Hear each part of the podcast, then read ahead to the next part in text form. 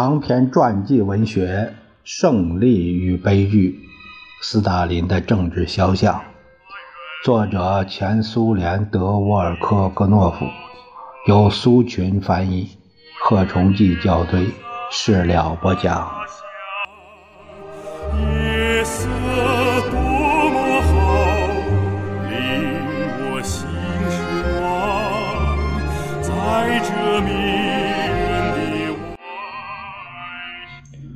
如果说托洛茨基在革命和国内战争年代的实践活动还值得认真的予以评价，呃，虽然带有许多重要保留，那么在政治和理论方面，这是一个追逐自己的自私利益和个人名利的人，这是一个支持使用残酷手段镇压和死刑的人。他在自己的回忆录中是这样来。叙述自己的信条的，没有惩罚就不能建设军队。在命令的武库中，如果没有死刑，就不能使大批人视死如归。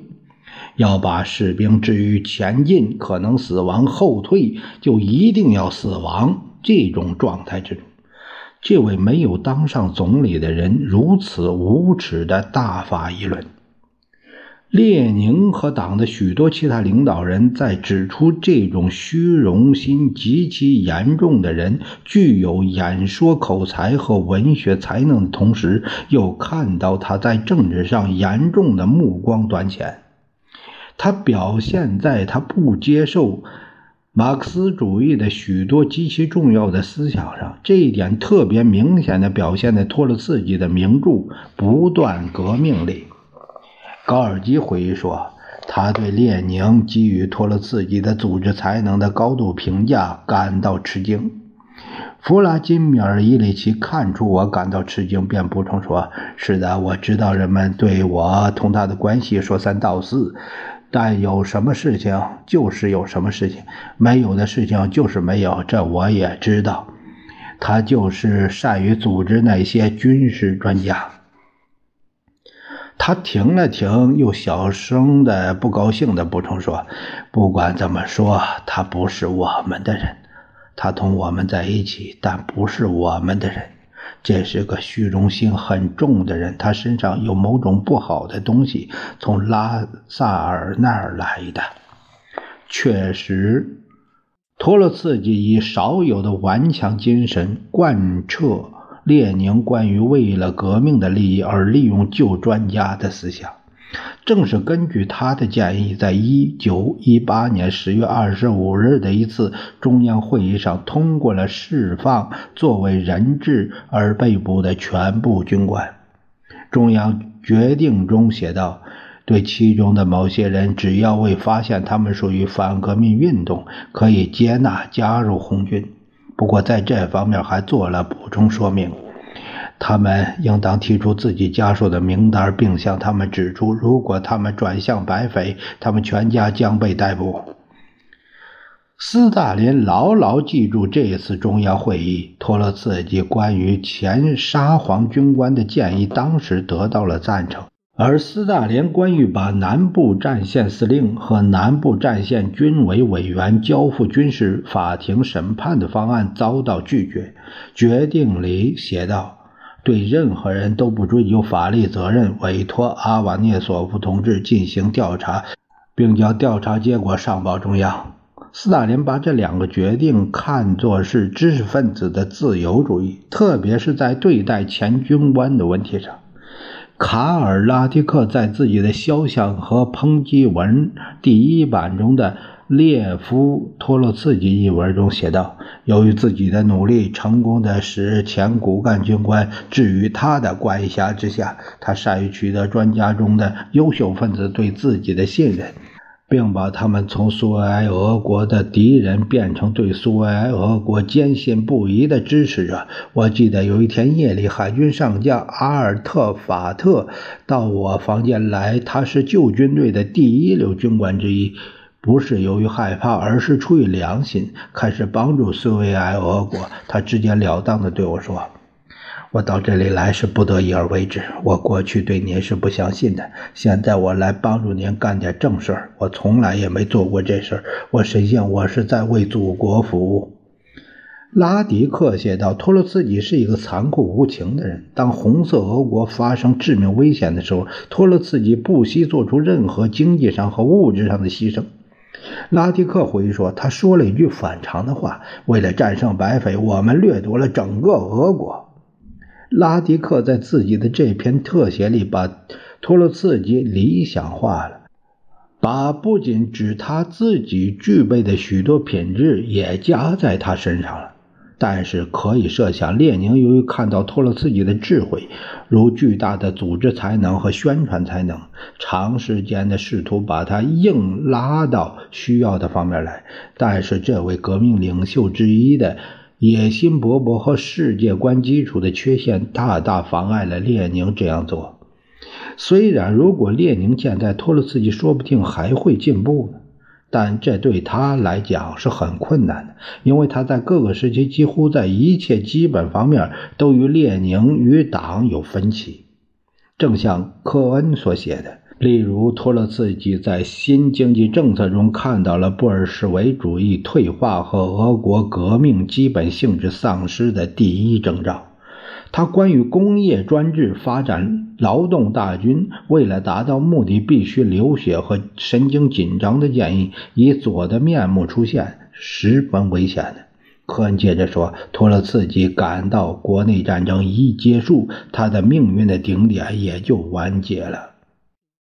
后来已经是在侨居外国的时候，托洛茨基颠倒黑白，加紧散布一种说法，说什么列宁拉他参加一个反对斯大林的集团，并想在党的十二大上同他托洛茨基一起采取行动来罢免总书记。托洛茨基在我的生平一书中硬说什么列宁按部就班和坚持不懈的形式，力图在十二大上以斯大林为靶子，对官僚主义、官官相护、独断独行、任意妄为、粗暴无礼的作风给予最严厉的打击。列宁实际上已经对斯大林及其同盟者宣战。了解这一点的只有直接当事人，而不是党。为什么要这样表白一番呢？是因为想要直截了当的说，列宁曾想把他托了自己培养成自己的接班人。为此，他按照自己的想法来评论列宁给代表大会的信，并得出结论是：显而易见，遗嘱的用意是想为我减轻领导工作。列宁自己想以最小的个人摩擦达到这个目的。这些话就表明了托洛茨基在长期斗争中隐藏起来的用意，隐藏住了吗？他已经把自己看成是首领、独裁者和领袖。列宁的文章说明托洛茨基的说法是站不住脚的。列宁根本没有必要同托洛茨基结盟来罢免斯大林。列宁的威望是无可争议的，有时由于人们的智力有高有低，因而不理解他，那是另一回事。当弗拉基米尔·伊里奇生病的时候，有人试图解释说，这种不理解是由于领袖生病、交往困难、脱离现实而造成的。但是如果弗拉基米尔·伊里奇健康的话，只要他在政治局会议提出撤换总书记的建议，那是会起作用的，因为他的建议历来都是有深刻论据的。列宁认为斯大林这个人担任总书记职务是不成功的，但托洛茨基当候选人也同样不合适，而在政治上也是危险的。直到列宁逝世，斯大林同托洛茨基的关系都是复杂的。斯大林起初甚至赞扬这位雄辩家。但后来很快意识到，托洛茨基的表面现象还没有能反映出他的全部本质。斯大林比别人，当然不算列宁，他比别人更早的感觉到托洛茨基想扮演领袖接班人的角色。斯大林对托洛茨基从内心不喜欢，逐渐变成暂时仔细掩饰起来的一种仇恨。斯大林暗自在。思想上把自己的敌人称为冒险主义分子、骗子。列宁说过，托洛茨基这个以前的孟什维克搞欺骗活动。斯大林引用了这句话，他有良好的记忆力，把托洛茨基许多错误、曲折、转折、冒险行为都串在自己将来的论据、揭发、批判、谴责的线儿上。他没有忘记托洛茨基在签订布列斯特合约时说的有点像叛卖行为的革命词句，记住了托洛茨基因为一些军事专家的背叛行为而下令枪毙一大批政工人员，只是由于列宁的干预才防止了这个悲剧。内心里记住托洛茨基关于把骑兵。军团派往印度去发起革命的荒唐建议，忘不了托洛茨基关于布谷鸟准备为苏维埃政权哭丧的说法。许多人都对托洛茨基在革命后立即在自己周围安置一大批助手和秘书的做法不满意。格拉茨曼、布托夫、谢尔穆克斯、波斯南斯基。和其他忠实仆从帮助托洛茨基整理大量的档案材料和书信，为无数的文章、讲话准备提纲和材料，还经常起到推波助澜的作用。托洛茨基在这方面预先想到了二十世纪末政治活动家周围的知识分子的作用。这些政治活动家在没有这些人员的情况下，往往简直是什么也干不了。总书记深信，托洛茨基在革命中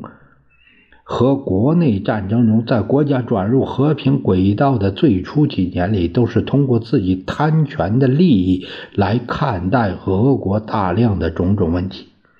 他们的关系很快就突出的表现出彼此深刻的不和。这里不妨说一说，托洛茨基不仅同斯大林关系不好。因为他不掩饰自己对别人的优势，因此实际上在领导中从来也没有亲近的支持者，